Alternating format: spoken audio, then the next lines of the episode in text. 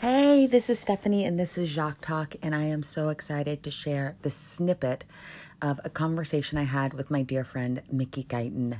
Um, this is um, one of the great conversations about, we had it almost a year ago, um, just about our experience. Um, this is only a ten minute snippet of the conversation, but hopefully there will be many more to share. So enjoy, and if you like it, make sure you press that subscribe and give us a five star review.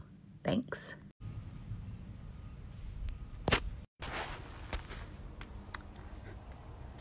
Hey, we're back.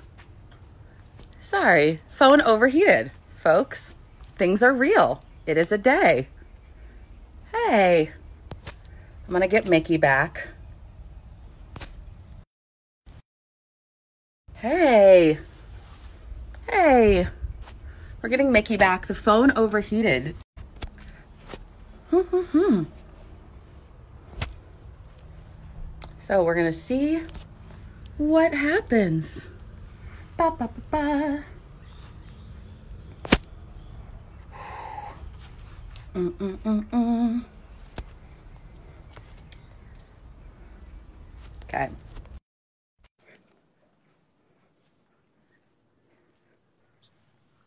Hey, girl.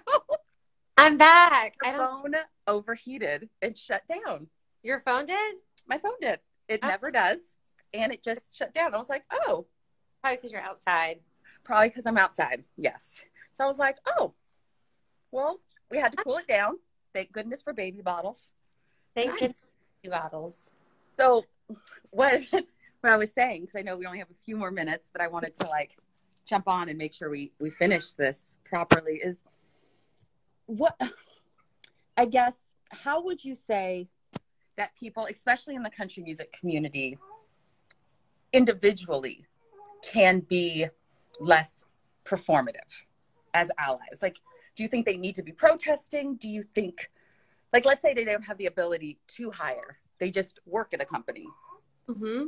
Like, do you think they should be at the protest? Do you think they they should be reading the books? Like, what would make them less, like, make it less performative and something that's more of a lasting change? Um, it's really hard for Black people to have to constantly tell people how to do their part. Yes, I agree. Um, I don't want to say how do their part, ask you that looks like for them. Okay. This is a, this is a long process. It's not going to change tomorrow. Mm-hmm. It's not going to change probably even five, ten years from now. But bottom line, hello. Hi. Hi. Um, but there's books.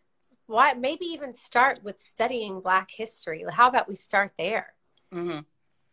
There is Black history studied it in college. It was life-changing for me because there was so much that I had no idea that mm-hmm. Black people contributed to our country. Because in high school, you yeah. learned the bare minimum, the very, very bare of the bare of the bare of the bare minimum. And basically, you know, we get a chapter. Mm-hmm. It and, and and the rest of the history has nothing to do with us. And the reality of it is, is American history is so embedded and started with Black culture, with Black people. It is, and the and we have such a falsified history in our textbooks. Like even George Washington, everybody. I was talking to my sister about it, and everybody thinks that he had wooden teeth, and really he had the teeth of his slaves that he would pull and make dentures out of, and to think of how horrific that is. But we didn't learn that because they wanted us to think he was a great man. And yes, it was the time and what he did, but he took his slave's teeth. Like, yeah, yeah. Like that, like we should know that. We should yeah. know the good and the bad of, of all of our history. Yeah. And know why a lot of like gynecological procedures have yeah. were tested on on slaves because they didn't think, and Black women, because they didn't think we felt pain. And yes, America has benefited from from that. Like, yeah. Let's tell the stories of the people that helped helped us. And I always say the book I, I recommend to people, I'm like, just read the people's history of the United States. Just read that. Like, like start there. Like, start studying the history that you don't know about. I didn't even know who Shirley Chisholm was until I'm in college. Yes. Oh, that is a huge problem. It's a huge problem. And I, and we know American history, but American his, Americans do not know Black history and how important Black history and essential Black history was and is. Mm-hmm. Uh, and, you know, start there. And even how you just said that, like, Amer- people know, like, American history, but they don't know Black history. But Black history is American history. Black Native like, American history is above everybody American history, to be yes. honest. Like, let's start even there. Like, like, really get down to the bottom of where this history came from and how we are where we are today. Yes, I... Once you do that, you will start seeing the systemic racism. It is just right in your face. Like, you can't it's everywhere. It. I love your example of... Um, I know you have to go in a minute, but I love your example of going to stores mm-hmm. and looking at hair care products mm-hmm. and realizing that there's a million, like there's aisles, sometimes two aisles full of just products for white men and women. And there's a little shelf for our hair. And like, let me tell you, we spend money, first of all, like, so you oh, would be getting some dollars. All of the money here. Like, so all it would behoove places to have Um, a larger amount of products oh, for oh. our hair. Oh my because, God. Like, honestly, I, I challenge everybody that's listening to this right now to go to any major superstore, grocery store. Just look, whether, what, what, no matter what it is, go to a superstore and look at the hair care aisle. And you will see a full on aisle for hair products for people that are not Black mm-hmm. and for Black clearly designated a shelf. Yeah, May- a shelf for men and women, one shelf to total layer of shelves, but literally just a little shelf. I remember I went to, or I don't want to call these stores out, but I went to one of them and I was like, "Can I not? Where is the edge control? Is there no control here?" I was looking for that. I was looking for like a specific like conditioner, and this other Black woman was in the same aisle. She goes, "Girl, it's always been this way." Mm-hmm. And that's that's sad. That like when you're in the stores, like people, I think a lot of the older generation doesn't have the hope.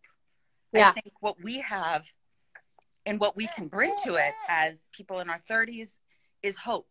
Yeah. Like, I always tell my dad, I have hope that we can change this yeah. in my lifetime, or at least for my kids. I do, too. Or, this is right. not my kid, but, you know, like, for kids. To not harbor that same hate that has been instilled in all of us. Mm-hmm. You know? Because I think we're beautiful, and I think every shade is beautiful. I think if you're white, you're beautiful. I think if you're Black, you're beautiful. If you're Asian, if you're Hispanic, I think that... Don't be scared of another color. Don't be scared of what you don't know. Learn what you don't know. Have the I think it starts, like you said, with education. Like, learn what you don't know so you can see what's wrong in your community. Hmm? Right, Ruby? So everybody go check out the hair care aisles. Go check them out. That's really any questions that you have. And that alone, why well, are we saying that Black Lives Matter? That alone will explain to you what we're saying. We just want it included, considered. Considered in the conversation. People of color just want to be considered and thought about. Oh, I'm so thankful for you, girl. And I'm I'm so, I feel, I'm so appreciative to be able to call you a friend and to be able to text you during these times and be like, oh, I have some real combos. Yes. And the music you're putting out is... And I say this as your friend, is the music that is needed in this world. It's need your voice is needed. And the reason people are paying attention is because you're speaking truth. think I encourage you to speak your truth and to be honest and live openly. It is so freeing to live openly versus the perfection culture that we have been brainwashed to believe that we need to be.